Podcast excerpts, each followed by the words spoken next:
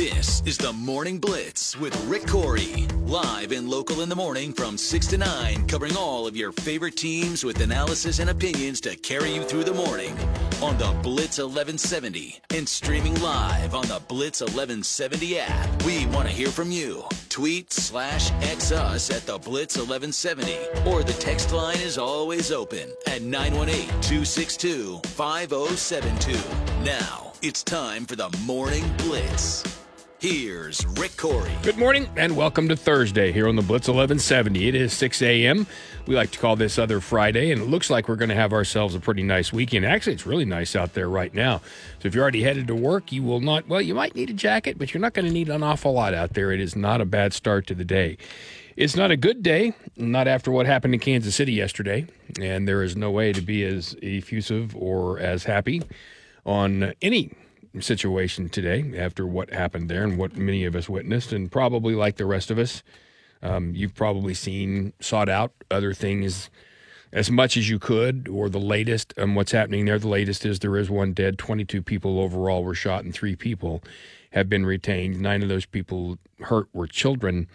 I'd seen a, a tweet from our friend Harold Kuntz, who I was trying to contact yesterday. Could he had to be there? You know, it's that's something everybody covers and he, I'm just too busy. Actually, at one point, I couldn't even find the phone number, but we're able, I finally did, and he, he confirmed he was fine. But I'd seen a, a tweet from him yesterday saying that none of the kids are well, they're all going to recover, and it is. It seems as though even those that were serious, the others will recover. The one dead was a radio host, uh, a mother of two, and a radio host. And boy, you just, you know, at this point, since there are still no names, and at this point there are still no motives although they almost immediately said this is not a terrorist act or any of those kinds of things. Well, if you don't have any motives yet, then you don't know that yet.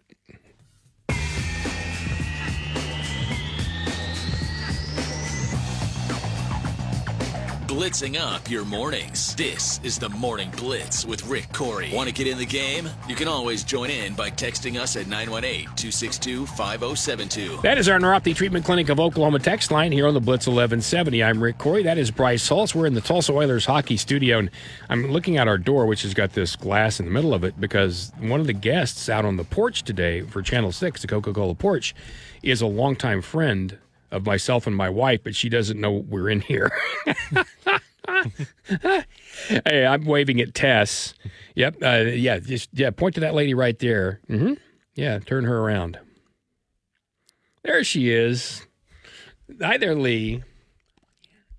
Yeah, uh, Lee Ferguson. Lee was uh, Lee was a trainer with my wife at TU. They were roommates for a while. Oh wow! At the University of Tulsa, and she has a very successful very successful uh, business designing clothes, handbags, and things like that, and they're Native American things. Okay. And so they were here doing that out for the porch out there. If you haven't seen it, uh, if you you know you watch six in the morning in the morning, the Coca Cola patio and porch, which is really outside across from Guthrie Green, which is a great idea because here at Griffin, we've got that wonderful patio area that we haven't used for a lot. We'll occasionally set up stuff out there for like uh, Tulsa Tough or you know the Iron Man or things like that. We haven't used it a ton, and they just basically turned it into a space to broadcast. So there, yeah. you know, there are monitors out there and things in the window. But then at this time of year when it's cold, they do it right inside in our radio performance area.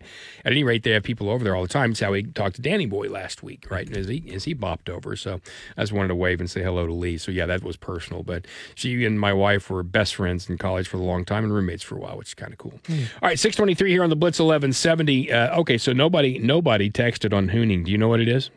Not. And you did okay? So you okay? Good. I was going to say, did you just Google it? Because my, I, my wife and I were talking last night about the. I'll, I'll, let you be my Google, Rick. No, no, no. Well, well I would. Be, I'm more like Wikipedia. so, Look this changed. I, yeah, I self-edit. So yeah.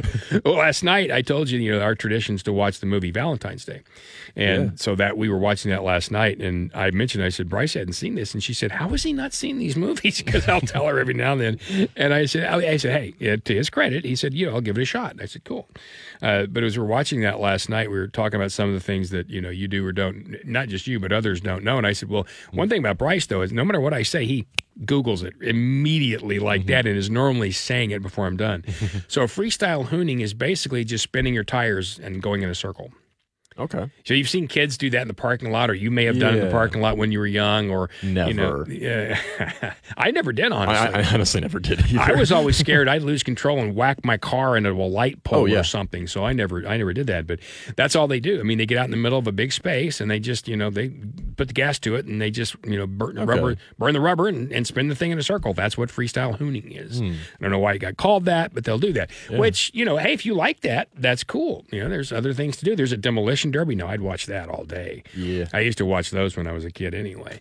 So all those things are happening. By the way, where are they happening? They're happening at the 60th annual Darryl Starbird's National Rod and Custom Car Show.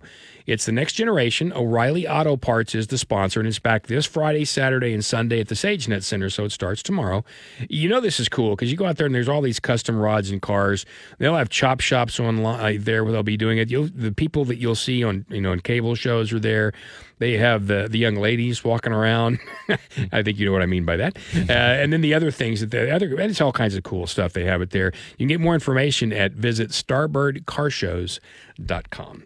All right, he's Bryce Hulse. I'm Rick Couri here on the Blitz 1170. I, I, I thought I should get you, and I'll play it a couple of times. The Kelce brothers explanation of the Andy Reid bump. Now, we have seen and heard much about it, and we are, you know, Andy Reid already said, "Hey, it's not a big deal, keeps me young," and he didn't overreact in the moment. I'll give Coach Reid a lot of credit. Can you imagine if that were Ditka or Oh, almost anyone else in the moment? How would Sean Payton have reacted in the moment? Yeah, it I- probably would have been pretty different. I know it's college, but I think of like Nick Saban or something. Oh, a, guy- a character like that. Obviously, yeah, if a college player did that to Nick Saban, it'd be crazy. But still, just that personality with Travis Kelce. Sure. Yeah, and and when he did, you know, Reid moved and he looked at him kind of funny and he uh, and he kind of let him go, but he actually went over to him afterward. So much has been said about it. Well, we finally heard from Travis and Jason on their podcast. Now, Jason holds him accountable here, which I do like. Good. Travis explains it a little bit and they talk more about it at the end. Let's get that. The broadcast showed you having a heated exchange with Coach Reid. so heated. People are all over this. I mean, I get it. You crossed the line. I think we can both agree on that. I can't get that fired up to the point where I'm bumping coach and it's getting him off balance and stuff. I mean, let's be honest. The, the yelling in his face too is over the top. I think there's better ways to handle this. I love Coach Reid. Coach Reid knows how much I love to play for him. I'm not playing for anybody else but Big Red. If he calls it quits this year, I'm, I'm out there with him, man. He ain't calling it quits. Come on now. He's not. I immediately wish I would have took a back. Coach Reid actually came right up to me after that, and he just let him know, "Hey, man, I love your passion. I got cameras on me all over the place, man." He's letting you know not not to be like that. Just fired me up even more to go out there and get a victory for him, man. Big Red, sorry if I uh, caught you with that cheap shot, baby, but damn, I love winning with you. You got to have your head on a swivel because next time he gets fired up at you, he's coming hot at you. You know that. Oh yeah, I deserve it. If he would have cold cocked me in the face right there, I would have just ate it and just been like, "Yeah, let's go." I'm not trying to make this situation acceptable, but this is what happens when you have highly motivated, passionate individuals. This doesn't happen if you and Andy aren't as close as you are. That's what nobody knows. The reason this happens is because you two love each other so much and respect each other so much that you feel open enough to have an interaction like this. It wasn't me mad at Coach Reid as as it looks. It was the frustration of our team not having success, turning the ball over, and me being On the sideline. just on not the able to go out sideline. there. Damn it! It was pleading with your head coach to let you go out there and win this month. That's what it was. Me and you both know what it was. Andy knows what you mean to him and what he means to you. And I thought, you know, he did, as I said, he said right there, he said, look, I'm not trying to make this right, but this is, and, and he gave some some reasons. Now, I do think one thing in there, yes, it is two passionate, motivated people. Andy Reid handles that differently, and Travis Kelce very much wears his emotions out on his sleeve. but, and it is, he's right about the fact that you're, you're really passionate about winning. I don't think that they, it's just because that he feels real comfortable with him. Because in that moment, when that kind of passion, I don't care if you're comfortable or not, you'll do those kinds of things. Yeah. But I do think there was probably an immediate reaction for him, like an oh, you know what, and knowing it wasn't going to be the kind of deal it could have been for somebody else. But I was glad that Jason held him accountable. That's that's over the top. It's unacceptable. You did the wrong thing. You should have handled it better. I was glad to hear that. Yeah, he was able to criticize it where it needed to be, and then also kind of bring some context to you know the, the backstory of it all. Uh, one thing that also um, got my attention was how he said how. Uh, Travis said how when Andy Reid came over to him and was saying how look there's cameras on me all the time. It's almost like he's looking out for him too is. and saying you know people are going to take this and run with it. So you need to watch out for doing stuff like that because they're always on me. So Mm-hmm. you know, if you do that, it's going to give people the wrong idea. That is is you. exactly what he's doing. And when you have a coach like that, you want to play for a coach like Yeah. that. You want that guy. He, you know, it's traditional nowadays. Of course, a lot of coaches. You look at McDaniel's, guy like that. Heck, they're not that far away from the same age. They're more like an older brother, younger brother kind of thing. Andy Mm-hmm. Yeah. Reid's truly more like a dad figure.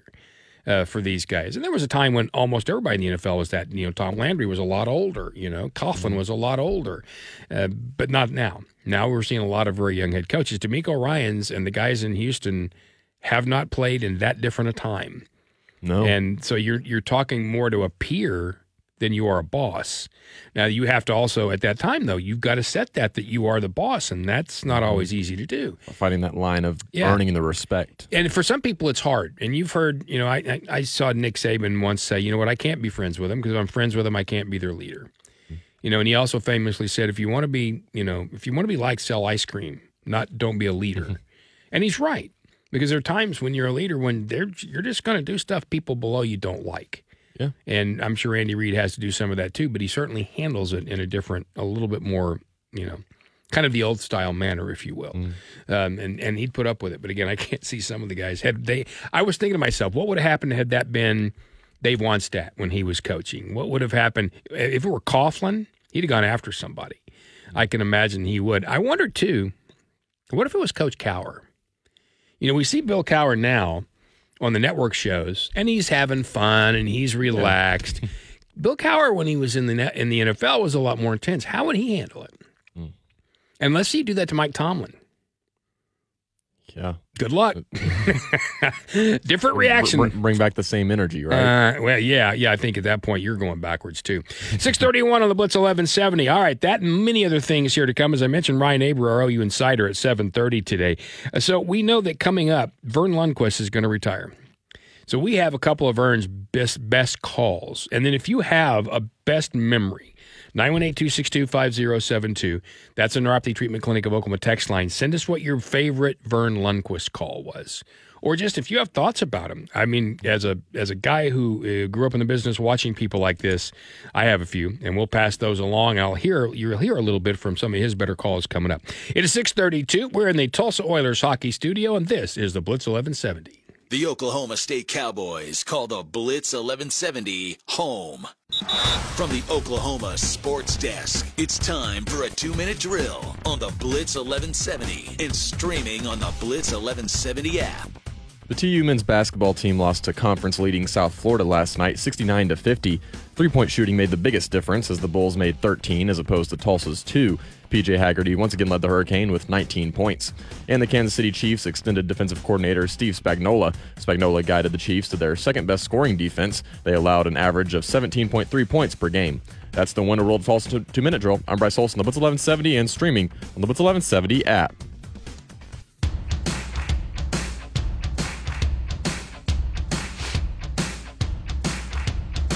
This is the Morning Blitz with Rick Couri. Want to get in the game? Call us up at 918 879 1170. We want to hear from you. We have certainly enjoyed hearing from you. As a matter of fact, you've been killing the text board the last, well, gosh, probably about a week now. So let's keep that up. The Neuropathy Treatment Clinic of Oklahoma text board is 918 262 5072. Your thoughts this morning on almost anything happening, we'd love to have it. And especially, you know, we mentioned Verne Lundquist is going to retire after 40 years. This will be his last Masters. And, you know, there's something about Verne's voice that just goes with golf. Yeah. I mean, traditional golf. I can't see him at live. Although it might be fun, you know. Here, hearing, hearing like dubstep in the background Uh-huh. on the course, and you have Verne Lundquist talking. Yeah. I will say this though, he's I mean he's an he, you know he's a seasoned broadcaster. We'll put it like that, and he's one of the guys who you, you know you first you grow up listening to, and I mean whether it's me because I did, and then you too. Yeah. I mean, he is he has spanned that many decades of growing up listening to Verne, right? Well, I had him on shows three or four times in the past, and he's always just so kind, and he's always just so accommodating, and he, you know, he and that that mellifluous voice just continues over a phone line, right? That's just the way he is. But through his career, he's obviously had some really big moments. You mentioned the prayer at Jordan Hare. Yeah. Uh, you got that, or Jordan Hare. Pardon me. You mentioned that one, kick six. He did that. But the most iconic, in my opinion, is the Tiger Woods shot. This is on the 16th in 2005, and we're he's at the Masters, and he is. Uh, we got guys playing really well all around him, and Tiger missed the green, but just barely. He's on the fringe, and he has this ridiculous putt uphill that has to then turn downhill, go to the right, and curve back to the left because the break. And I, I, I didn't, I don't remember. I know I've, I'm sure I've seen the exact number of feet he had to hit that thing from the edge of the rough. And then Verne's call, one of the best of all time.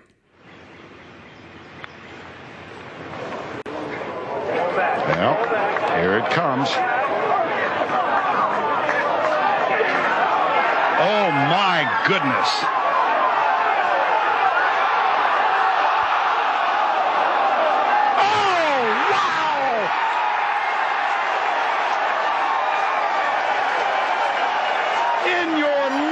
Have you seen anything like that? That is Mm. classic. Yeah. And if you are a young broadcaster who would like to know, or if you're not a young broadcaster and you just like to know what's the magic, hear all the silence from him. Mm-hmm. The pictures in television tell the story, not you. Yeah. The pictures tell the story, and you let it. And then he reacts just like you and I did. If you were watching that, holy cow, or oh wow, exactly what he did.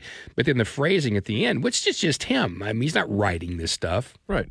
And it, It's it's the way a lot of people would want to react, right? Even Well, if they can't even if they can't articulate it the Yeah. same way that he can. most people would turn and say, "Can you believe that?" or Yeah. or or that kind of thing. And instead, in you know, the way he phrased it was so iconic because it was different, Mhm. and at the same time, such a fan. Yeah. You know, when he first hits it, well, here it comes. You know, and then eh, he just sounds. Then he sounds surprised, as I think almost everybody was. I mean, if, yeah, it's Tiger Woods, but that's a tough shot. And if you go Yeah. back and watch that again, it's I don't know how he did that. Yeah, I remember seeing that clip. Yeah, it's he, it's he, lets you sit in the moment, right? He- Oh, yeah. He just lets you gather it in and just be on the edge of your seat. Let- like, like you said, let it happen. let the pictures tell the story. I'm going to tell you that's not easy because going from, you know, two years ago, yeah, two years ago, Union High School, who I broadcast for, went from a radio broadcast to a stream. Mhm. Now I have done, I've not, I've done a little bit of television stuff uh, for the old Tulsa cable and that kind of thing uh, for some small things, right? And done a little bit of that, you know, some high school and some little league like playoffs and that kind of thing but almost nothing. I've done 40 plus years of radio, including 36 of those broadcasting college football, high school football, you name it. And, and to go from a radio play by play to a television play by play, I got to tell you, and I told them at Union this the first year I stunk. And you might still say, well, you still do. And that's val- that's valid. But that first year I was terrible. I was still doing radio play by play for television. It's hard to get yourself out of it. So to, hmm. um, to to to sit there and to in your mind remember there are pictures because now we're a You stream. you don't have to paint it anymore, right? Yeah, well, you still. I think you have to do some, uh, but it's it's a stream. They're watching now. Yes, certainly there are some people. You might get up in the morning, flip one news on six, or hopefully us too, and or, and walk around the house. And if you do, you're not always looking, so the audio is still drawing your attention. But if something does get your attention, you'll flip around and you'll look. So if you're listening upstairs and, and Alan says snow, you'll go, what? and you'll turn and look at the screen.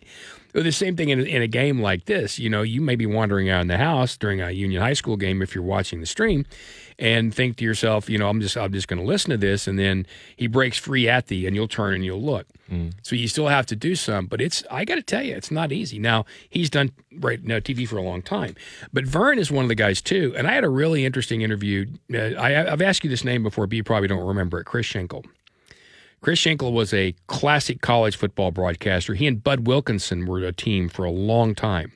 So people here in Oklahoma knew who he was. But then Schenkel himself was a feature. I mean, he was one of the main college football broadcasters for ABC. I've seen him. Yeah, tall, thin dude, you know, Mm-hmm. classic voice. I was interviewing him. I, he was also the voice of uh, bowling. Oh and, wow. And he loved doing it. As a matter of fact, one of the first times I interviewed him, I, the first question I had is, is I said, "Do you really love bowling?" And he laughed, and they've all got that voice like mm. you. And he laughed, and he said, "Well, of course, yeah, of course I do. I can't even get mm. down there. of course I do." And then he chuckled. But we were we were talking one time, and I asked him because I a lot of those guys that we talked to, Verne Lundquist, him, Charlie Jones, you know, Costas, any of those guys, mm. I'd asked him Keith Jackson, Roy Firestone. We asked those guys, you know, when you first learned to play by do play by play, was it radio or television? And, and most of them it was radio because in Keith's, uh, pardon me, in, uh, in in Chris Schenkel's, when I asked him that, I said, "Did you start in radio or television?" And he said, "Well." He said, I'll explain it this way. He said, I was a student at, and I think he said Purdue, but I don't, I'm sorry, I don't remember. I'd have to look where he went to college. He's an. Indiana guy, so Yeah, I, yeah, I think he said Purdue. And he says, because this was a long time ago. And he says, well, he said, I'll tell you, Rick, I was working for the campus radio station and I was doing games on the radio. And he said, I walked outside one day and they were building this tower thing. Just Purdue. Yeah, and, and okay, how, can you believe I remembered that? That's that's God, that's thirty eight There we years go. ago. And, and he said they're building this tower thing, and I said, "Oh, you building us another tower?" And they said, "No, it's something we're going to give a shot. It's called television." There was no oh. t- there was no TV play by play when Chris started, and there and for many for some of these other guys maybe not. Of course, Chris has been gone a long time now, but there wasn't. I mean, they they knew TV had been experimented with, but it, no one had done this. I mean, KDKA in Pittsburgh was the first to actually be on the air carrying a game. Yeah. Many, many, many, many, many, many, many years ago. And Schenkel had never even seen a television broadcast before, uh, well, at least not like that. And so he started in radio. And you ask those guys about the transition, and they'll all tell you radio's the best training. And I agree because you do have to paint a picture. You can't just say he breaks free and just be silent for 20 seconds, which is what you should do, Tony Romo, um, and let that go. You have to be, you know, cuts inside, goes back to his right, you know, avoids, evades, uh, you know, stiff arms one, blah, blah, blah. You have to do that. And in, in television, you don't. You know, you may act, you may react to, you know, a play that, you know, a great cut or something along those lines, but you let it tell the story. It's not easy. And to be able to, because you're there and you know you're there to broadcast. But it, the best way I've put it before to like the guys is I'm starting to do this and learning more about it. And after two years, I'm getting the hang of it. And I'm going to tell you, I still wasn't good last year, but getting the hang is really when you're watching it on TV, especially in, in say for me for football, when you're watching, it's just two guys in a room having a conversation. It's like you're sitting there with a buddy and you're having a conversation while you're doing it. Now you need to obviously study and know the teams and those kinds of things because it's adding those pieces that make the difference and make it entertaining like my job as a color guy when I'm working with Bruce is to do those kinds of things as well as explain the play. But in TV, it's different. You know, Romo's job is to tell you why it happened and point out these things here and there, rather than just consistently babble. I don't know, Jim. Um, which, Which happens. yeah, a lot. Quite as a a matter of fact, you know, Jeremy, the the the. Uh, Promo Jeremy Poplin had, where they counted the number of times he said, you know, Romo said Jim, which was like a thousand and fifty or whatever during the broadcast, and it's not easy. So to be able to do what Lundquist did right there, is pretty magic. Now, uh, the other one I have, and you have one too, but I'm going to play this one 1st Uh, a couple of these happened at, Jor- at Jordan Hare, and this is the kick six. this is when the field goal short goes short, and Auburn returns it, and in a miracle beats Alabama. And here's Verne's call. 57 yards. Number eight block kick can go the other way too. He's got to be careful and get it up. On the way. No, return by Chris Davis. Davis goes left. Davis gets a block. Davis has another block. Chris Davis. No flags. Touchdown. Auburn. An answered prayer. Again, he you know he had those moments in there. He says gets a block. You have to add that, like I was saying. You know, Yeah. gets another block, but it wasn't little too- by little, right? Mm-hmm. Wasn't too wordy, right? And then yours is what? Mine was the prayer at Jordan Hare, which the kick six just completely overtook two weeks later. Even though I still think that this is a more miraculous play. Just to quickly paint the picture, Auburn's down by one against Georgia on their own 20 something yard line, fourth and 18, 30 seconds left.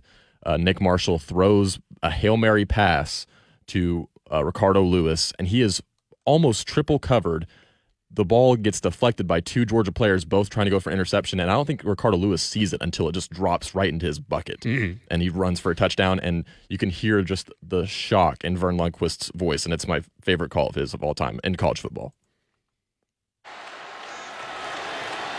Three man rush.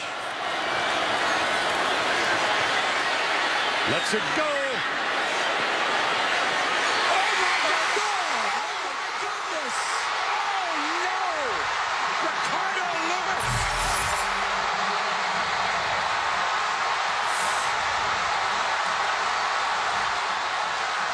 And then for the following, you know, 30 seconds, he just lets that moment, you know, let, here in the stadium and everything. But I just love that. Oh, no. Mm-hmm. It's just so good. And it's a natural reaction. And, Yeah. and you, you said off to me off the air, he almost sounds like he's a Georgia fan. I think he's just a fan at that Yeah. moment. And a fan would, you know, oh, no, if you're a Georgia fan specifically, but I, I understand why he did it. And it was just so honest. Yeah. Because it's such a stunning play. Yep. At that moment, it, it just, it just, it, that was just so cool. Uh, Six fifty here on the Blitz eleven seventy. I'd love to hear your favorite Verne calls. You know, he he stopped doing SEC games uh, the other day. Well, what last year? Uh, yeah, I think it's been a couple years that Yeah. Brad Nessler's done it. One or 2 Mhm. And I, then I like Brad Nessler He, too. he- yeah, I do too. And he bowed out of doing that, uh, and and that was too bad because you're missing one SEC games, but really more at the Masters. So this will be. I mean, I'm sure there'll be a billion tributes and things like that at the Masters. Maybe even a little emotional for Verne. Yeah. But his last Masters, which will make it even more worthwhile. I promise you. 650 on the Blitz 1170. He's Bryce Hulse. I'm Rick Couri. We're in the Tulsa Oilers hockey studio. By the way, the Oilers and the Blitz here, we have teamed up for what we call the Blitz upgrade.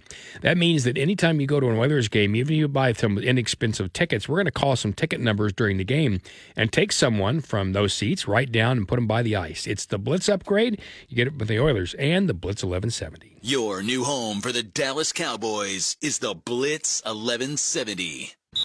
From the Oklahoma Sports Desk, it's time for a two minute drill on the Blitz 1170 and streaming on the Blitz 1170 app. The Oklahoma State Cowgirls ended a six-game losing skid. They beat Texas Tech in Lubbock 60 to 50. Hannah Gusters led the Cowgirls with 24 points. Freshman Stailee Heard added 16. The TU Golden Hurricane women were down 13 with five and a half minutes to go, but were able to rally to beat UTSA 74 to 70. Temira Poindexter was the game's leading scorer with 20 points. Delaney Crawford had 15. And the TU men's basketball team lost to conference leading South Florida last night 69 to 50. Three point shooting made the difference, as the Bulls made 13 as opposed to Tulsa's 2. PJ Haggerty once again led the Hurricane with 19 points. That's the winter roll to Tulsa two minute drill. I'm Bryce Olson, the Blitz 1170, and streaming on the Blitz 1170 app.